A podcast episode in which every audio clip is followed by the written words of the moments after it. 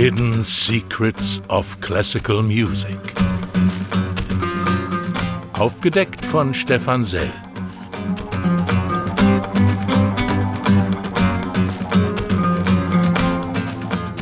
Ein Podcast des deutschen Klassikmagazins Crescendo in Kooperation mit der Deutschen Welle. Ich sage Hallo und grüße Sie. Schön, dass Sie dabei sind. Mein Name ist Stefan Sell. In dieser Episode folgen wir den Spuren von Richard Strauss, suchen Melodien, die es irgendwie und irgendwo schon gab. Dazu begeben wir uns nach Italien. Genauer gesagt, nach Neapel in das Jahr 1886. Richard Strauss war zu der Zeit 22 Jahre alt und hielt fest, 1886 bescherte mir mein Vater die erste Italienreise. Verona, Bologna, Rom, Neapel, Florenz. Resultat die italienische Suite.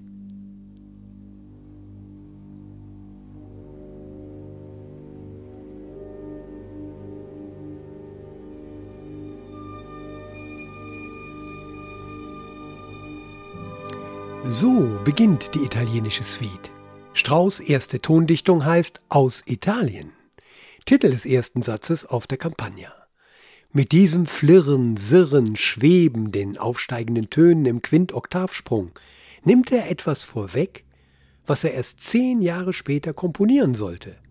Frei nach Nietzsche heißt diese Tondichtung Also sprach Zarathustra.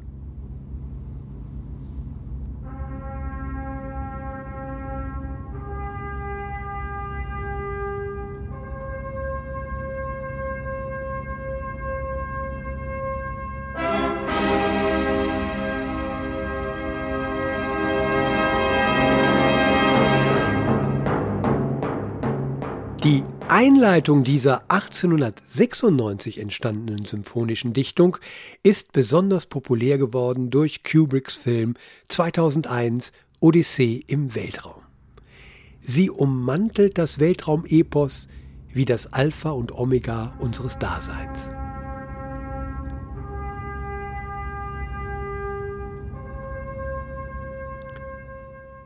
Zum Vergleich nochmal der erste Satz aus Italien.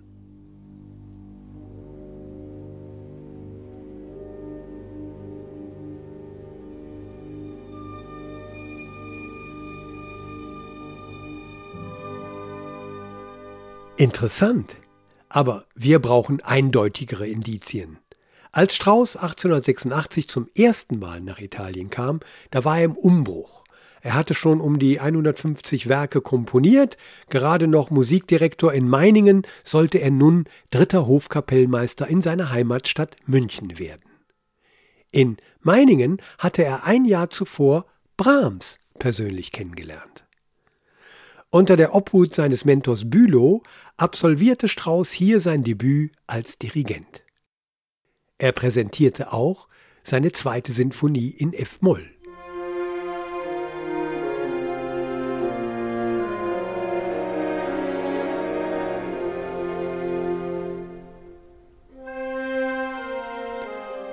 Unter den Zuhörern befand sich kein geringerer als Johannes Brahms, und ich war begierig, sein Urteil über meine Sinfonie zu hören. In seiner wortkargen Art sagte er zu mir nur ein ganz hübsch, fügte aber eine beherzigenswerte Lehre bei. Junger Mann, versuchen Sie sich in der Erfindung einfacher Melodien. Dabei hatte Strauss längst den Bogen raus. 1884 war seine Sinfonie schon in New York aufgeführt worden. Dennoch, die Worte Brahms nahm er sich zu Herzen. Ich verdanke es hauptsächlich Johannes Brahms, dass ich seitdem nicht mehr verschmäht habe, eine populäre Melodie. So gering eine solche von der Schulweisheit der hohen Kritik heutzutage auch eingeschätzt werden mag, fällt sie einem doch sehr selten und nur zu guter Stunde ein.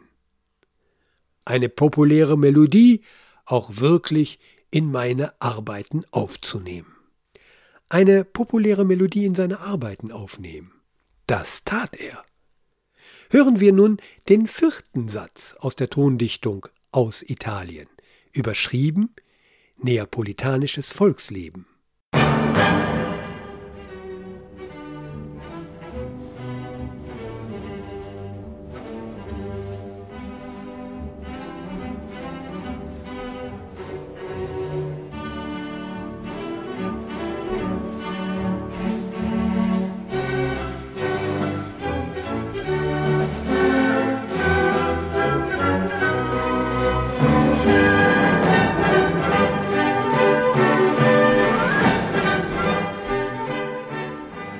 Strauss glaubte, diese Melodie sei ein neapolitanisches Volkslied. Sie kam ihm wie gerufen, wollte er doch das Treiben des neapolitanischen Volkslebens abbilden. Das Lied war zwar populär, aber kein Volkslied. Es war die Komposition des Komponisten Luigi Denza. Ai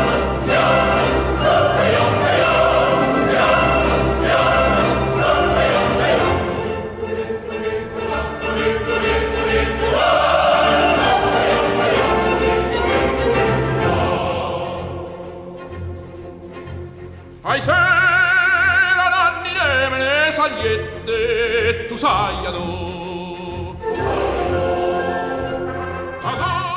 Denzer hatte das Lied Funiculi Funicular, das heute noch ein Ohrwurm ist, als Auftragsarbeit geschrieben. Es sollte die Menschen mobilisieren, mit der neu erbauten Standseilbahn auf den Vesuv zu fahren. Denzer selber kam aus der Hafenstadt Castellamare di Stabia die am Fuße des Vulkans liegt. Den Vesuv zu besteigen war im 18. Jahrhundert Pflicht und Kür eines jeden Neapel-Besuchers. Goethe musste noch zu Fuß hoch. Als Strauß 1886 dort auftauchte, konnte man bereits seit sechs Jahren mit der Standseilbahn bis fast zum Gipfel fahren. Es sieht so aus, als hätte Strauß auf diesem Vulkan tanzen wollen, ohne zu wissen, dass das eine heiße Angelegenheit ist. Es gab Plagiatsvorwürfe. Es heißt, Strauß hätte nachträglich Tantiemen zahlen müssen. Ausgerechnet Strauß, der etwa 50 Jahre später zum Gründervater der deutschen GEMA werden sollte.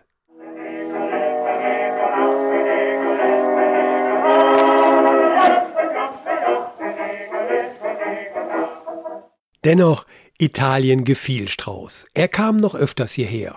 Auch wenn er seinen Eltern in München schrieb, Während der Fahrt vom Hafen zum Hotel wurde meine reizende Tasche wahrscheinlich gestohlen. Na, trösten wir uns und lassen wir den Humor nicht verderben. Manches aber gefällt ihm nicht. Zur italienischen Musik werde ich mich wohl nie bekehren. Es ist eben Schund.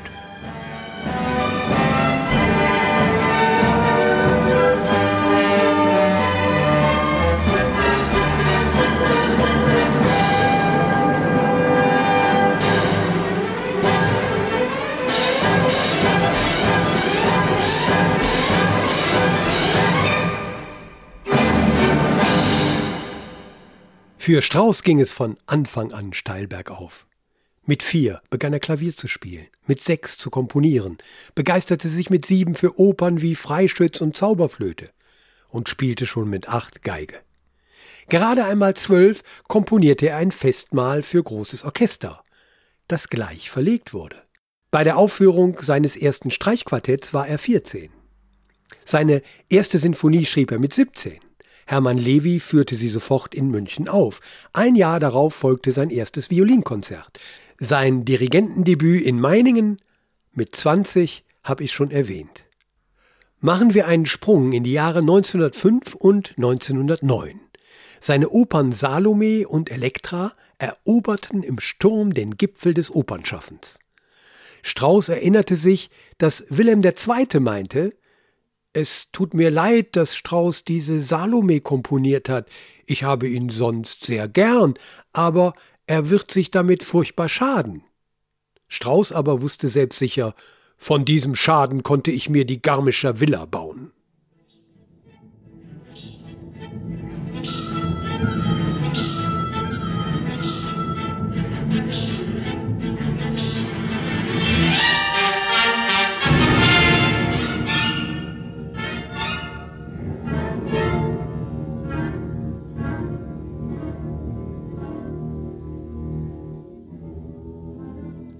Das war ein Ausschnitt aus Salome, der Tanz der sieben Schleier.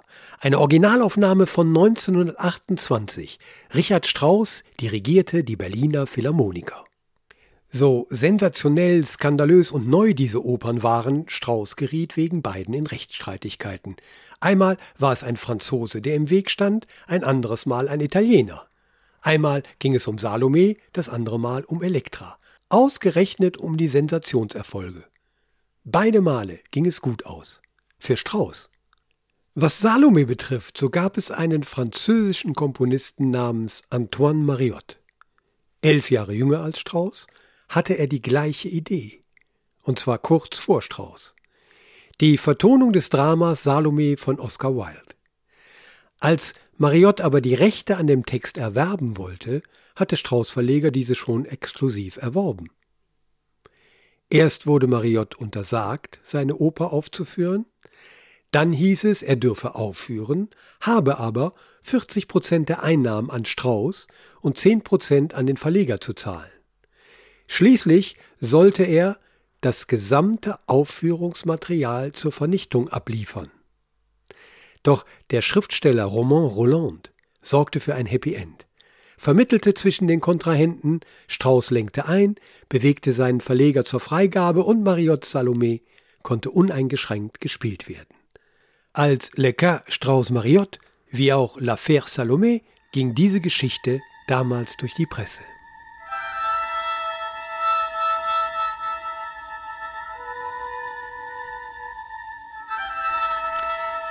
Was Elektra betrifft, daraus wurde Il caso Cassandra, der Fall Cassandra. Es ging gleich mit dem Anfang los. Der war vier Jahre zuvor in Italien zu hören. Elektras Opener wieder ein Italien-Export? Ja, als dieser am 5. Dezember 1905 um 20.30 Uhr unter der Leitung von Arturo Toscanini zum ersten Mal in Bologna ertönte, hatte Strauss noch gar nicht mit dem Komponieren der Elektra angefangen. Das tat er erst im Juni 1906 und die Uraufführung war 1909.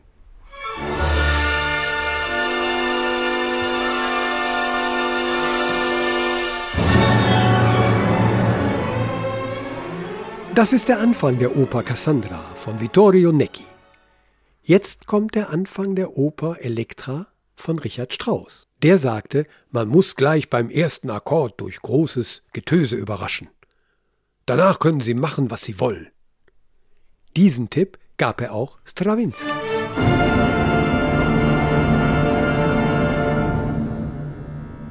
Niecki schreibt in seinen Erinnerungen, den Tag nach der Premiere von Elektra hielt ich die Partitur in meinen Händen. Stellen Sie sich meine Überraschung vor. Ich sah, dass der erste Akkord der gleiche ist wie in meiner Cassandra. Ich kann nicht beschreiben, was ich fühlte, als ich auf jeder Seite Schnipsel von Cassandra hörte. Ich dachte, ich hätte Halluzinationen.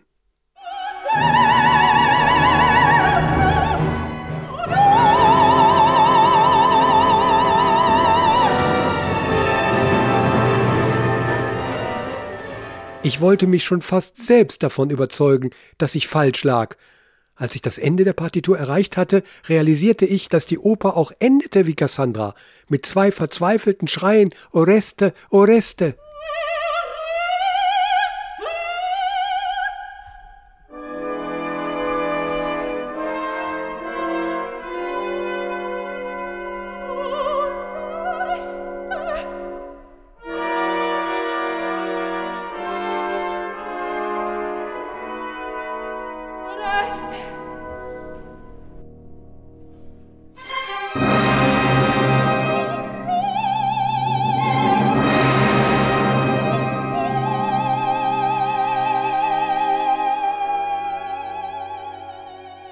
Niecki hatte Strauss den Klavierauszug seiner Cassandra geschickt und bekam im August 1906 prompt Antwort. Strauss bedankte sich, schrieb, er würde sich melden. Dieser Brief ist heute allerdings nirgendwo mehr aufzufinden. Zeugen wollen belegen, dass Niecki Strauss am 22. Dezember 1906, ein Jahr nach der Uraufführung seiner Cassandra, in Turin traf. Strauss dirigierte doch die italienische Erstaufführung seiner Oper Salome. Niecki kam und überreichte ihm den Klavierauszug, diesmal persönlich. Jemand will die Noten mit der Widmung an Strauss später sogar im Hotel von Strauss auf dem Klavier stehen gesehen haben. Der Fall wurde publik, der Musikwissenschaftler Giovanni Tebaldini veröffentlichte einen Artikel über die Gemeinsamkeiten beider Opern und nannte den Text musikalische Telepathie. Das eigentliche Drama aber waren nicht die etwaigen Übereinstimmungen, nein, je mehr Wind im Blätterwald der Presse aufkam, desto mehr wandten sich die Leute, auch entscheidende Leute wie die Dirigenten Ernst von Schuch und Toscanini, ab von Niecki hin zu Strauß. Obwohl Niecki keine Plagiatsvorwürfe erhob, sah er sich plötzlich solchen ausgesetzt. Das brach Niecki das Genick. Für eine ganze Zeit war seine Cassandra mundtot, hat jede Stimme verloren. Die Ironie des Schicksals, Nieckis Oper Cassandra, erzählt auch noch die Vorgeschichte zu Strauß Elektra. Da kommt mir ein bekannter Ausspruch von Strauß in den Sinn. Die anderen komponieren. Ich mach Musikgeschichte. Drei Jahre nach Elektra kam die Kammeroper Ariadne auf Naxos. Hören wir hieraus wieder Beispiele für Melodien in Strauß Werk, die es irgendwie und irgendwo schon gab. Man muss allerdings dazu sagen, Strauß war ein Meister des Zitats, wie auch des Selbstzitats. In 99,9 Prozent der Fälle wusste er genau, was er macht. Es ist, als hätte er die Sample-Technik des Hip-Hops vorweggenommen. Etwas Altes einfügen, so geschickt, um es neu hören zu können. Genial. Denn er hat es nicht nur einfach genommen, er hat was Großartiges daraus gemacht. Wir hören jetzt zwei Ausschnitte aus dieser Oper, allerdings durchmischt mit den Originalen. Als erstes kommt Mozarts erstes Thema aus der Klaviersonate A-Dur, Köchelverzeichnis 331. Darauf folgt Strauss, das Lied des Harlekens, Lieben, Hassen, Hoffen, Zagen. Dann Schubert, Wiegenlied, Deutschverzeichnis 498 und schließlich wieder Strauss, Nymphenterzett, Töne, Töne, süße Stimme. Ich hoffe, Sie hören die Verwandtschaft.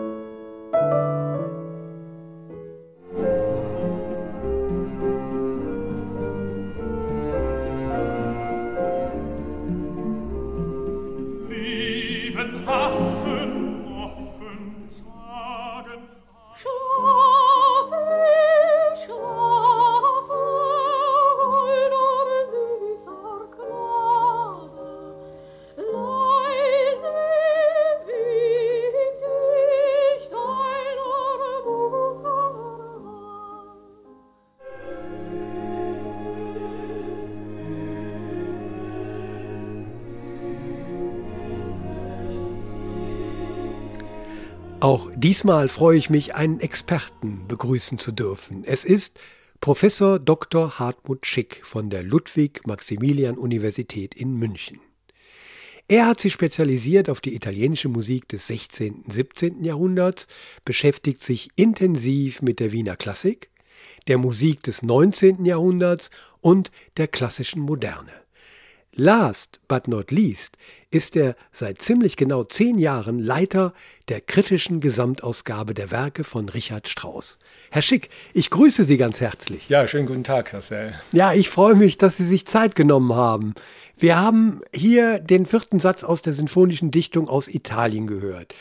Und äh, Strauss glaubte ja, er würde die Melodie eines alten neapolitanischen Volksliedes verwenden, aber es war eben Funiculi Funicular von Luigi Denza. Äh, es soll zum Prozess gekommen sein und Strauss hätte zahlen müssen. Ist da was dran? Also man liest es in der Tat mehrfach in der Literatur, aber im Zuge unserer Neuausgabe für die kritische Ausgabe der Werke von Strauss sind wir dem nachgegangen und haben überhaupt keinen Beleg gefunden, dass es einen solchen Plagiatsprozess tatsächlich gab.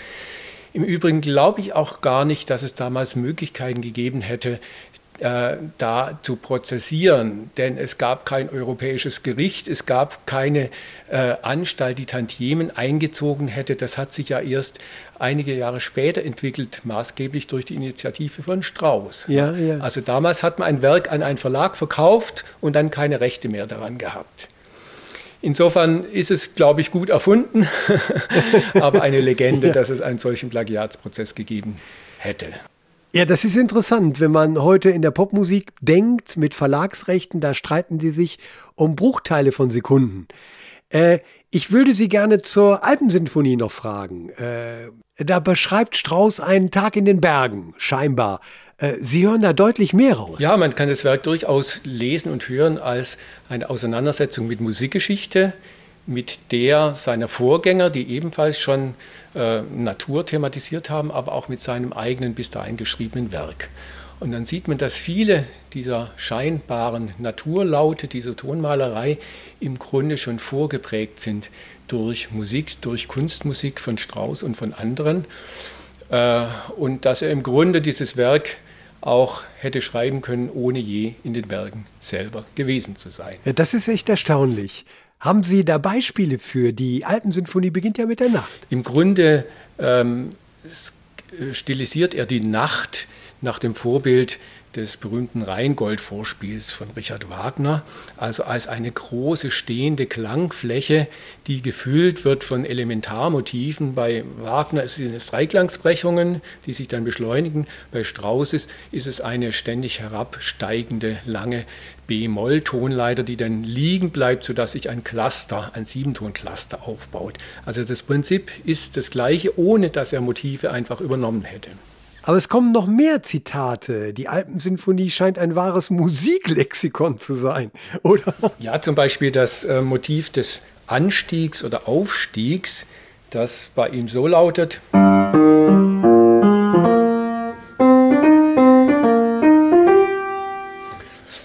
Das hat zu tun, offenkundig, mit äh, dem Motiv aus der Coda des Finales von Beethovens fünfter Symphonie.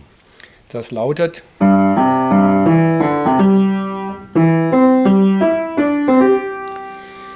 Dass das tatsächlich so intendiert ist, das weiß man aus einer ganz versteckten Notiz. Und zwar hat Strauß einmal im Gästebuch seines Mäzens Werner Reinhardt 1934 in Winterthur einen kleinen Eintrag gemacht und da schreibt er in Noten und dazu die Urform der Alpensinfonie. ja, quasi Beethoven als Urquell. Gibt es auch noch andere Komponisten, die auftauchen? Ja, er hat zum Beispiel an der Stelle, wo er auf dem Gipfel völlig den Wanderer völlig überwältigt sein lässt von der Schönheit der, des Ausblicks, hat er eine Stelle so ähm, formuliert.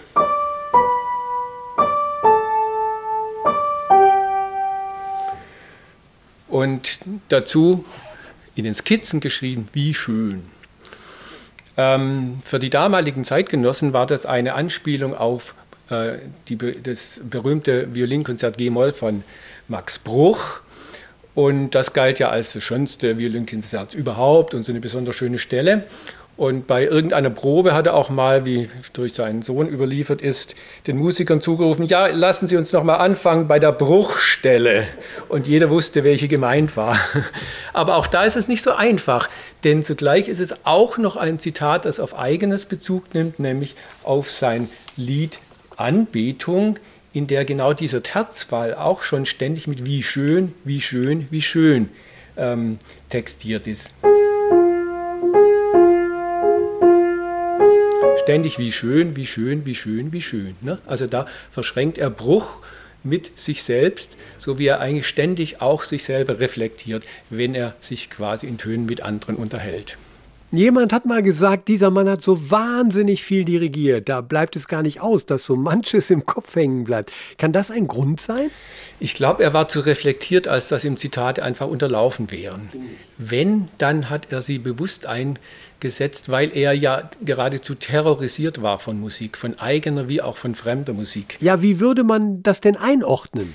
Man könnte im Grunde auch sagen, letztlich ist Strauss der erste postmoderne Komponist. Man hat ihm immer vorgeworfen, er habe nach Elektra den, den musikalischen Fortschritt verraten, Verrat begangen an der Fortschrittspartei. Aber so einfach ist es nicht. Er hat seine Moderne abgearbeitet gehabt und danach reflektiert er äh, mit dem gesamten Fundus der Musikgeschichte, so wie es dann viel, viel später erst die Komponisten der Postmoderne ab den 1970er Jahren getan haben. Ne? Er verfügt über den ganzen Schatz der Geschichte, fügt ihn neu zusammen, ohne dass das reaktionär wäre, sondern das ist, wie wir jetzt erst wissen, durchaus eine legitime Art, ähm, voranzuschreiten, ähm, ohne deswegen borniert konservativ zu sein. Letzte Frage, Herr Schick. Wenn Sie sich schon so lange und intensiv mit Strauß beschäftigt haben, was hat ihn ausgemacht? Ich würde sagen, Virtuosität in jeder Hinsicht. Ähm, er war wahrscheinlich der brillanteste Orchestertechniker, Instrumentator seiner Zeit. Er hat eine unglaublich reiche, ähm, blitzschnell changierende, wechselnde Harmonik geschrieben. Er verfügte über ein immenses Wissen, das er dann eben auch nutzbar machen konnte für sein äh, Schreiben. Aber er hat nicht so diese ganz direkte, ein anspringende Emotionalität, wie man sie beispielsweise von Schubert oder von Gustav Mahler kennt. Ganz herzlichen Dank, Herr Schick. Das war sehr interessant. Gerne, war ein Vergnügen. Danke. Das war Professor Dr. Hartmut Schick, Leiter der kritischen Gesamtausgabe der Werke von Richard Strauss. Fassen wir zusammen, es gibt eine Menge von Musik in Strauss Werk, die es vor Strauss irgendwie und irgendwo schon gab. Dennoch, kein Zweifel, Strauss ist Strauss. Nicht umsonst hat er die Oper auf einzigartige Weise neu geformt und Tondichtungen geschrieben, die das 20. Jahrhundert geprägt haben. Ja, seine Wirkung zielt bis in unsere Zeit und einiges wird von anderen aufgegriffen. Strauss zitiert in seinem Macbeth zum Beispiel hauchdünn Beethovens Neunte, aber der Schluss seines Macbeth dient heute der Filmmusik zu Batman.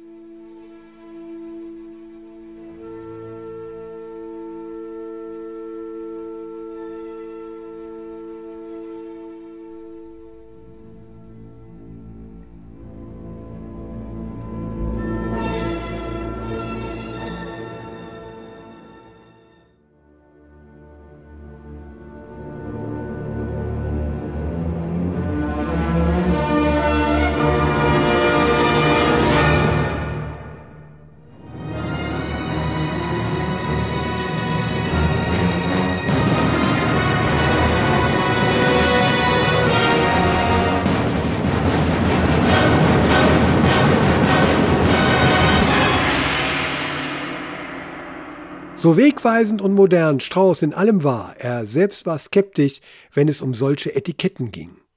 Modern. Was heißt modern? Betonen Sie mal das Wort anders. Habt Einfälle wie Beethoven, kontrapunktiert wie Bach, instrumentiert wie Mozart und seid echte und wahre Kinder eurer Zeit. Dann seid ihr modern. Der Fall gelöst? Ganz ließ sich der Fall nicht lösen. Zu viele Zweifelsfälle. Zwischen hell und dunkel, wahr und unwahr, richtig und falsch liegen eben viele Zwischentöne. In diesem Sinne sage ich Tschüss, bedanke mich fürs Zuhören, freue mich jetzt schon auf das nächste Mal und wünsche alles Gute. Bis dahin, Ihr Stefan Sell. Das war Hidden Secrets of Classical Music, ein Podcast des deutschen Klassikmagazins Crescendo in Kooperation mit der Deutschen Welle. Thank you.